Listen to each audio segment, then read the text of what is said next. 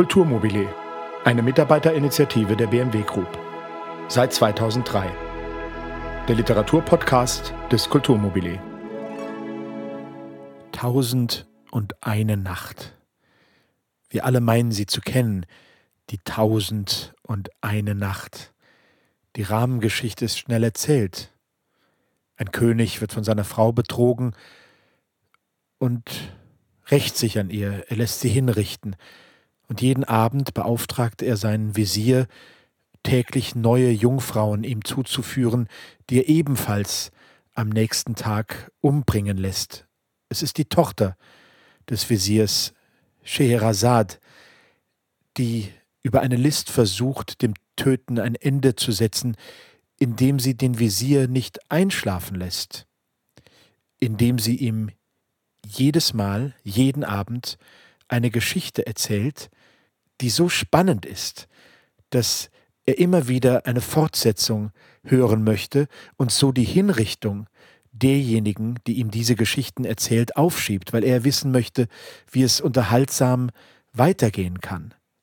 Wir kennen Alibaba und die 40 Räuber, wir kennen oder meinen zu kennen Sindbad, der Seefahrer und andere Geschichten aus Tausend und einer Nacht, wie beispielsweise Aladdin und die Wunderlampe, aber all diese Geschichten kamen erst sehr viel später durch den Franzosen Antoine Galland zu Tausend und eine Nacht hinzu, nämlich erst Anfang des 18. Jahrhunderts. Überhaupt wurde Tausend und eine Nacht erst in die deutsche Sprache Anfang des 19. Jahrhunderts übersetzt. Tausend und eine Nacht, außer Scheherazade, der Erzählerin dieser Geschichten, hat keinen Autor und keine Autorin. Wir wissen, dass es wohl Urformen dieses Textes zunächst natürlich in gesprochener Sprache, so wie alles zunächst gesprochene Sprache war und nicht geschrieben. Urtexte aus dem achten Jahrhundert bereits im Indischen existiert haben, dann im Persischen und schließlich im Arabischen. Dort wurde die Geschichtenerzählung immer wieder Veränderungen unterworfen. Der Islam erstarkte in diesen Ländern und natürlich woben sich auch moralische Erzählungen dort hinein. Und heute sind für uns diese Erzählungen womöglich Kindergeschichten. Und genauso wie bei Boccaccio, den ich auch schon vorlesen durfte, handelt es sich doch auch um ein Sammelsurium höchst erotischer Erzählungen, wenn man die richtige Übersetzung zur Hand hat. Es ist ohnehin interessant, einfach wild in den Geschichten herumzulesen, denn oft ergeben wenige für uns Sinn, sind einmal lang, sind einmal kurz, sind überhaupt nicht von irgendeiner Moral durchwalkt, sondern stehen einfach als unterhaltsame kleine oder längere oder mittelgroße Geschichten da, auf die sich jeder seinen Reim machen kann. Ich möchte eine Geschichte, ein Märchen aus Tausend und eine Nacht erzählen. Es ist die Geschichte des ältesten Mädchens. Wahrlich, seltsam ist meine Geschichte, und es ist diese. Jene zwei schwarze Hündinnen sind meine ältesten Schwestern, von dem gleichen Vater und der gleichen Mutter. Die zwei anderen aber, die mit den Narben und Striemen und unsere Einkäuferin, sind meine Schwestern von einer anderen Mutter.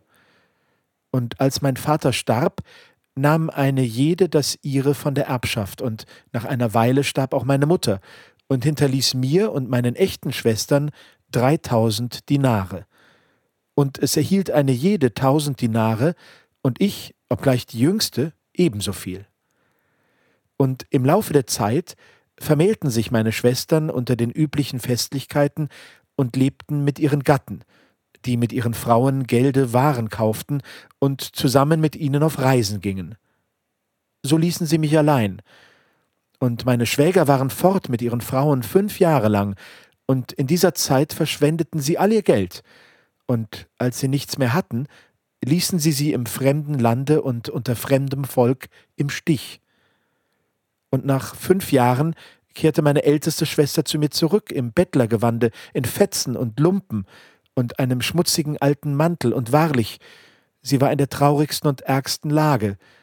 Und auf den ersten Blick erkannte ich meine eigene Schwester nicht, aber als ich sie dann erkannte, sagte ich, was bedeutet dies?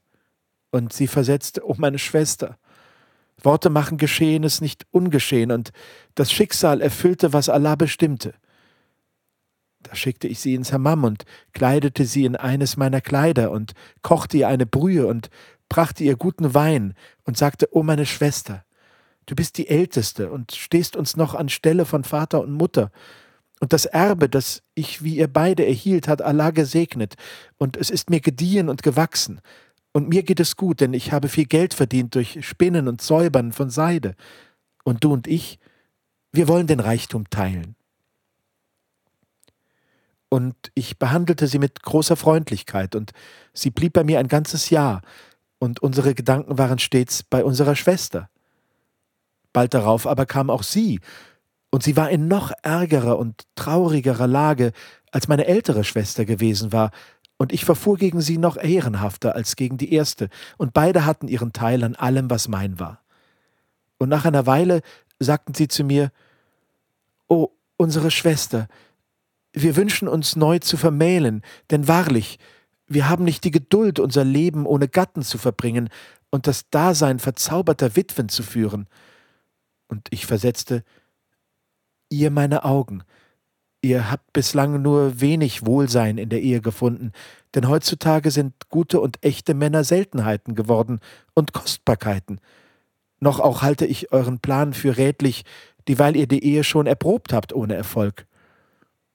Aber sie wollten sich meinem Rate nicht fügen und vermählten sich ohne meine Einwilligung trotzdem, aber gab ich ihnen von meinem Gelde Mitgift und Ausstattung, und so zogen sie davon mit ihren Männern. Und in äußerst kürzer Zeit verrieten ihre Gatten sie und nahmen ihnen, was sie konnten, und gingen davon und ließen sie im Stich. Da kamen sie zu mir, beschämt und in trauriger Lage, und sie entschuldigten sich und sagten, Vergib uns unsere Schuld und zürne uns nicht, denn wenn du auch jünger bist an Jahren, so bist du doch an Verstand die Ältere. Wir wollen hinfort nicht wieder von Heirat reden, so nimm uns zurück als deine Dienerin, dass wir unseren Bissen essen können. Ich sprach, Willkommen, meine Schwestern, mir ist nichts teurer als ihr. Und ich nahm sie auf und war nur doppelt freundlich. Und ein volles Jahr lang ließen wir nicht ab, so in Liebe zu leben.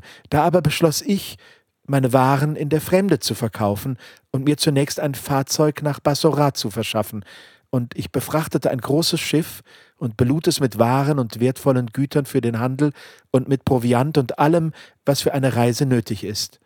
Und ich sprach zu meinen Schwestern, Wollt ihr zu Hause bleiben, während ich reise, oder begleitet ihr mich lieber?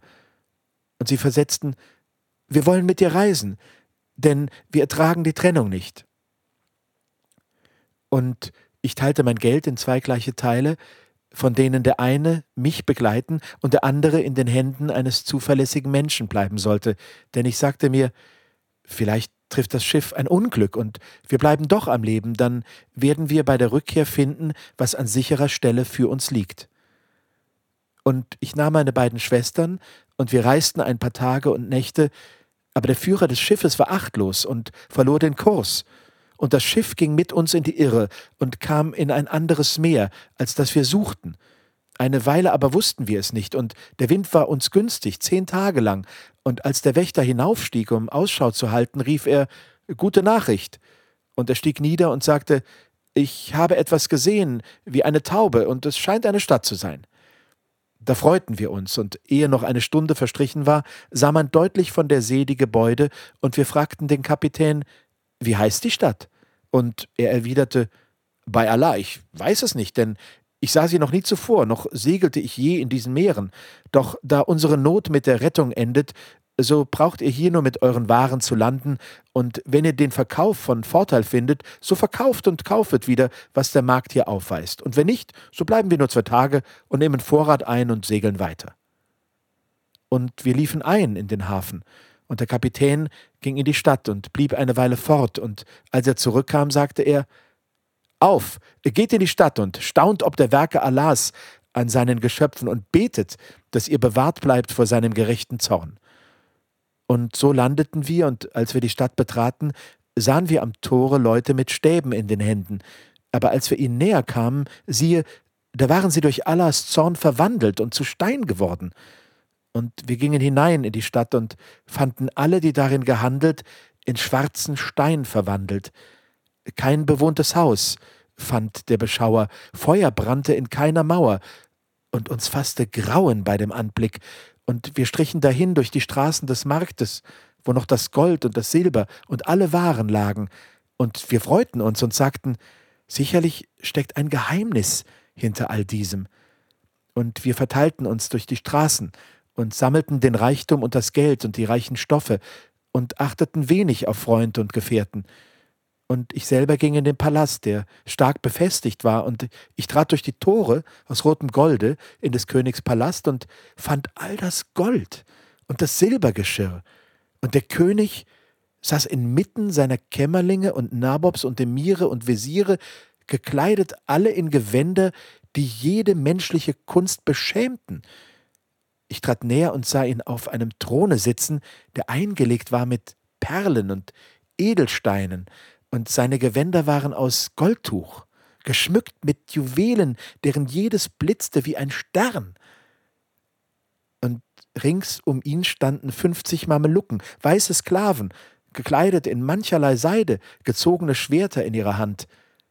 Aber als ich herbeitrat, siehe, da waren auch sie, schwarzer Stein. Und ich war ratlos vor ihrem Anblick und ging doch weiter und trat in die große Halle des Harim, dessen Wände behangen waren mit Teppichen aus goldgestreifter Seide und der belegt war mit seidenen Teppichen, bunt bestickt und mit goldenen Blumen. Und hier sah ich die Königin liegen in Gewändern, besetzt mit frischen, jungen Perlen, und auf ihrem Haupte saß ein Diadem mit mancherlei Edelsteinen, deren jeder taugte für einen Ring, und um ihren Hals hingen Ketten und Schnüre. Und all ihre Kleidung und ihr ganzer Schmuck war wohl erhalten, aber sie selber war durch Allahs Zorn zu schwarzem Stein geworden. Da aber sah ich eine offene Tür, zu der ging ich, und sie führte zu einer Flucht von sieben Stufen. Und ich stieg hinauf und kam in einen Saal, getäfelt mit Marmor und belegt und behangen mit goldgewirkten Teppichen, und in der Mitte stand ein Thron aus Wacholderholz, eingelegt mit Perlen und Edelsteinen und besetzt mit großen Smaragden. Und in der hinteren Wand war eine Nische, deren Vorhänge mit Perlenschnüren herabgelassen waren. Und ich sah ein Licht daraus strahlen und trat näher und sah, dass das Licht aus einem Edelstein kam, so groß wie ein Straußenei, der am oberen Ende der Nische auf einem Goldelfenbeinlager stak. Und dies Juwel, das wie die Sonne strahlte, warf seine Strahlen ringsumher. Und das Lager war belegt mit allerlei seidenen Stoffen, die den Beschauer durch ihren Reichtum und ihre Schönheit erstaunten, und ich bewunderte all das sehr und besonders als ich brennende Kerzen erblickte, und ich sagte in meinem Herzen, irgendjemand muss diese Kerzen entzündet haben. Und ich ging weiter und kam in die Küche und von dort in die Speisekammer und in des Königs Schatzgewölbe. Und ich durchforschte den Palast von Raum zu Raum, und ich vergaß mich in Scheu und Staunen, und ich versank in Sinnen, bis die Nacht hereinbrach. Nun wäre ich gegangen, aber da ich das Tor nicht wusste, so verlor ich den Weg, und ich kehrte zu der Nische zurück, wohin mir die brennenden Kerzen als Wegweiser dienten, und setzte mich auf das Lager, und ich hüllte mich ein in eine Decke und hätte, nachdem ich ein paar Verse des Korans gesprochen, ein wenig geschlafen, hätte ich es gekonnt. Doch ich war vor Rastlosigkeit erfüllt, und um Mitternacht hörte ich eine Stimme in den lieblichsten Tönen den Koran singen. Aber die Klänge waren ganz leise, und so stand ich auf, froh, dass die Stille unterbrochen war, folgte dem Gesang und erreichte eine Kammer, deren Tür nur angelehnt war. Und als ich durch den Spalt sah, siehe, da war es ein Betraum, in dem eine Nische von zwei Wachskerzen erhellt wurde und von Lampen, die an der Decke hingen und ein Gebetsteppich war darin ausgebreitet, auf dem ein Jüngling saß. schön anzuschauen. Und vor ihm lag auf ihrem Halter eine Abschrift des Korans, in der er las. Und ich staunte, ihn lebend zu finden unter dem Volke der Stadt, trat ein und grüßte ihn. Und er hob die Augen und erwiderte mein Salam. Ich sprach, ich beschwöre dich bei der Wahrheit dessen, was du liest in Allahs heiligem Buch, antworte mir auf meine Frage. Er aber sah mich an und lächelte und sagte, O Sklavin Allahs, erst erzähle mir, weshalb du herkommst, und dann will ich dir sagen, was so mir wie hier dem Volke dieser Stadt widerfahren ist und wie seinem Schicksal nur ich entging. Ich erzählte ihm meine Geschichte und er staunte, und ich fragte ihn nach dem Volke der Stadt, und er versetzte, habe Geduld mit mir auf eine Weile, o meine Schwester. Und ehrfurchtsvoll schloss er das heilige Buch und barg es in einem seidenen Beutel. Und er hieß mich neben ihm setzen, und ich sah ihn an, und siehe, er war wie der volle Mond, schön von Angesicht und köstlich von Gestalt, zart und schlank, von feinem Ebenmaß im Gang, die Wangen glatt und blank wie ein Juwel, das Strahlen trank. Und ich sah ihn an mit einem einzigen Blick, der tausend Seufzer in mir weckte, und mein Herz war entwaffnet, so dass es vor Gefangenschaft nicht schreckte, und ich fragte ihn, O mein Herr und Geliebter, sage mir, wonach ich dich fragte. Und er versetzte, Hören ist Gehorchen, Wisse, o Sklavin Allahs, diese Stadt war die Hauptstadt meines Vaters, des Königs, den du auf dem Throne sahst, verwandelt durch Allahs Zorn in schwarzen Stein, und die Königin, die du in der Nische sahst, ist meine Mutter. Sie und alles Volk der Stadt waren Magier, und sie beteten zum Feuer statt zum Allerneuer, und sie schworen bei Lohe und Hitze, bei Schatten und Licht und den kreisenden Sphären, in denen der Tag in die Nacht sich verpflicht. Und mein Vater hatte keinen Sohn, bis er gegen das Ende seiner Tage mit mir gesegnet wurde, und er zog mich auf, bis ich emporwuchs, und alle Dinge kamen meinem Wunsch entgegen. Nun aber war es so bestimmt, dass bei uns lebte eine hochbetagte Frau, eine Muslima, die im Herzen an Allah und seinen Propheten glaubte, wenn sie sich äußerlich auch dem Glauben meines Volkes anschloss. Und mein Vater setzte volles Vertrauen in sie, denn er kannte sie als zuverlässig und tugendhaft, und er behandelte sie mit immer wachsender Freundlichkeit, da er nicht anders wusste, als dass sie seines Glaubens war. Und als ich nun fast herangewachsen war, gab mich mein Vater in ihre Obhut und sagte, Nimm ihn und erziehe ihn und lehre ihn die Regeln unseres Glaubens, lass ihn des besten Unterrichts genießen und lasse nicht ab in deiner Pflege und Sorge. Und sie nahm mich zu sich und lehrte mich den Glauben des Al-Islam und die göttlichen Vorschriften der Wusu-Waschung und die fünf täglichen Gebete, und sie ließ mich den Koran auswendig lernen und sagte mir oft, diene niemanden als Allah, dem Allmächtigen. Und als ich all dies Wissen beherrschte, sagte sie zu mir, mein Sohn, verbirg all das vor deinem Vater und offenbare ihm nichts, damit er dich nicht erschlage. So verhehlte ich es ihm, und wenige Tage darauf starb die alte Frau, und das Volk der Stadt trieb seine Gottlosigkeit und Anmaßung und den Irrtum seines Wandelns nur noch ärger. Eines Tages aber, siehe, da vernahmen sie einen lauten und furchtbaren Ton, und ein Rufer schrie mit einer Stimme gleich brüllendem Donner, dass es vernahm ein jedes Ohr, ihr Leute dieser Stadt, lasst ab von den Altären des Feuers und betet zu Allah, dem allerbarmenden König. Und Furcht und Schrecken fiel unter die Bewohner, und sie drängten sich zu meinem Vater, denn er war König der Stadt, und fragten ihn, was bedeutet diese Stimme des Schreckens, die wir hörten? Denn sie hat uns erschüttert mit dem Übermaß ihres Grauens. Und er erwiderte, Lasst nicht eine Stimme euch schrecken, noch eure Standhaftigkeit erschüttern oder euch abwenden von dem Glauben, der der Rechte ist.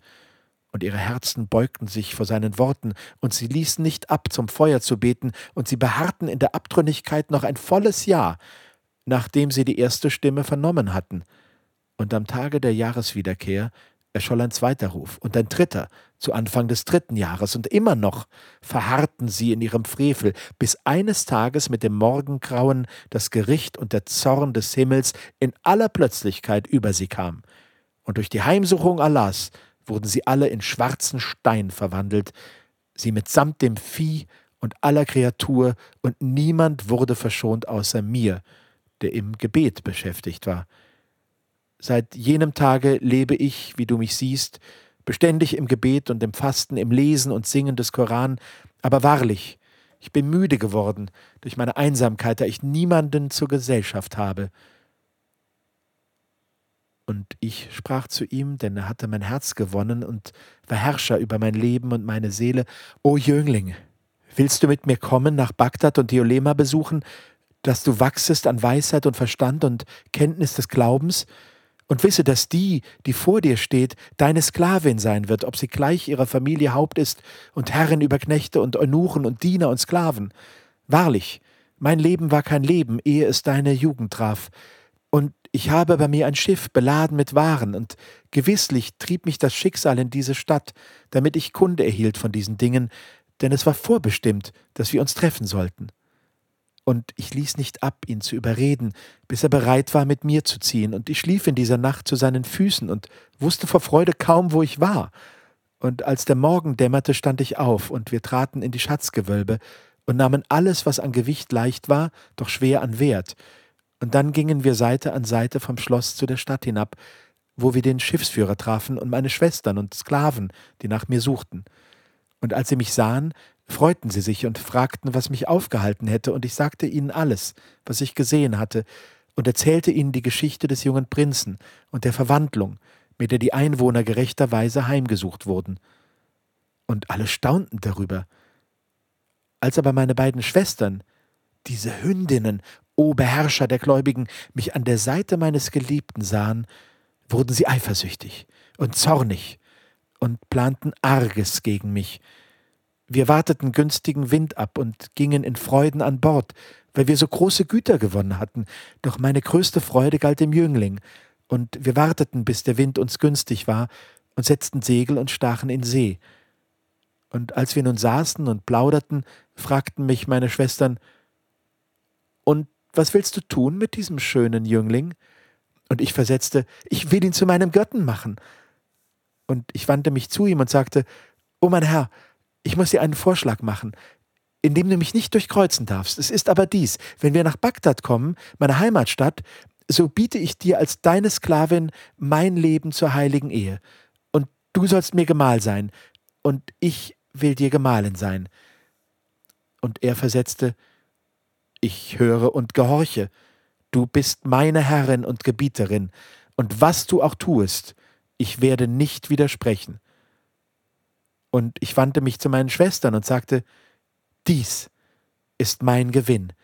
Ich begnüge mich mit diesem Jüngling. Und wer von mir etwas besitzt, der mag es behalten als seinen Gewinn. Ich gönne es ihm gern. Und die beiden erwiderten, Du redest und handelst recht. Aber sie sannen auf Verrat und wir ließen nicht ab, vor dem günstigen Winde zu treiben, bis wir das Meer der Gefahr mit dem Meere der Rettung vertauschten, und in wenigen Tagen erreichten wir die Stadt Bassora, deren Gebäude klar vor uns lagen, als der Abend hereinsank.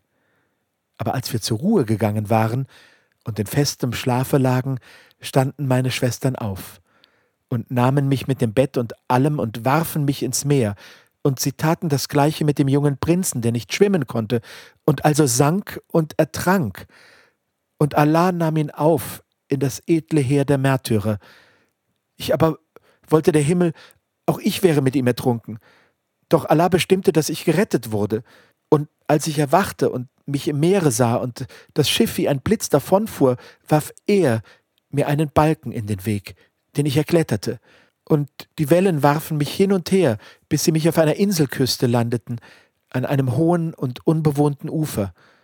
Ich ging den Rest der Nacht auf der Insel umher, und als der Morgen dämmerte, sah ich einen rauen Pfad, der kaum für Menschenfüße taugte, und er führte zu einer flachen Furt, die Insel und Festland verband, und Sobald die Sonne aufgegangen war, bereitete ich meine Kleider zum Trocknen aus und aß von den Früchten der Insel und trank von ihrem Wasser. Und schließlich machte ich mich auf dem Fußpfad auf und ließ nicht ab, bis ich das Festland erreichte. Als aber zwischen mir und der Stadt nur noch zwei Stunden Weges waren, siehe, da flog jählings eine große Schlange auf mich zu, stark wie eine Dattelpalme, und sie glitt bald nach rechts und bald nach links, bis sie mir ganz nahe war, und ihre Zunge hing eine Spanne weit aus ihrem Rachen zu Boden und fegte durch den Staub. Und ein Drache verfolgte sie, der war nicht länger als zwei Lanzen und schlank gebaut, wie etwa ein Speer, und obgleich ihr die Angst gleichsam Flügel lieh und sie sich unaufhörlich hin und her wand, holte er sie ein und fasste sie am Schwanz. Da strömten Tränen aus ihren Augen, und in Todesangst ließ sie die Zunge hängen. Ich hatte Mitleid mit ihr, rief Allah zu Hilfe, griff einen Stein auf und warf ihn mit solcher Gewalt nach dem Kopf des Drachens, dass er auf der Stelle verendete. Und die Schlange entfaltete zwei Flügel und flog empor und schwand mir aus den Augen.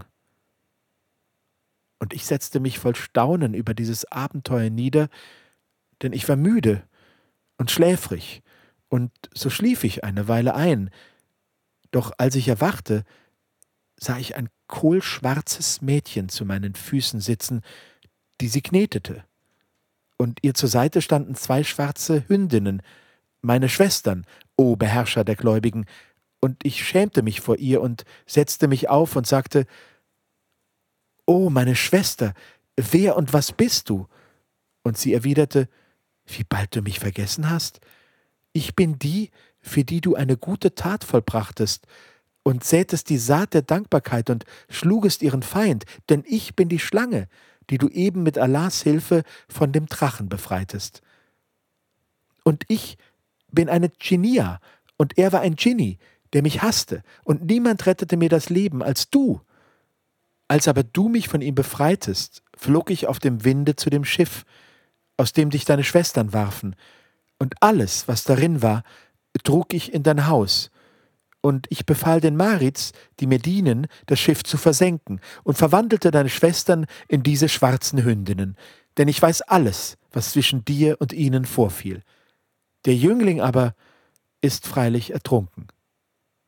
Und sie flog mit mir und den Hündinnen empor und setzte mich nieder auf der Dachterrasse meines Hauses, in dem ich alles wiederfand, was in dem Schiffe mein gewesen war und nichts vermisste. Nun fuhr sie fort, die die Schlange gewesen war, schwöre ich bei allem, was in Sulaimans Siegelring gegraben steht, mit ihm sei Friede, wenn du nicht jeden Tag einer jeden dieser zwei Hündinnen dreihundert Schläge austeilst, so will ich kommen und dich auf ewig unter der Erde gefangen setzen. Und ich sprach, ich höre und gehorche.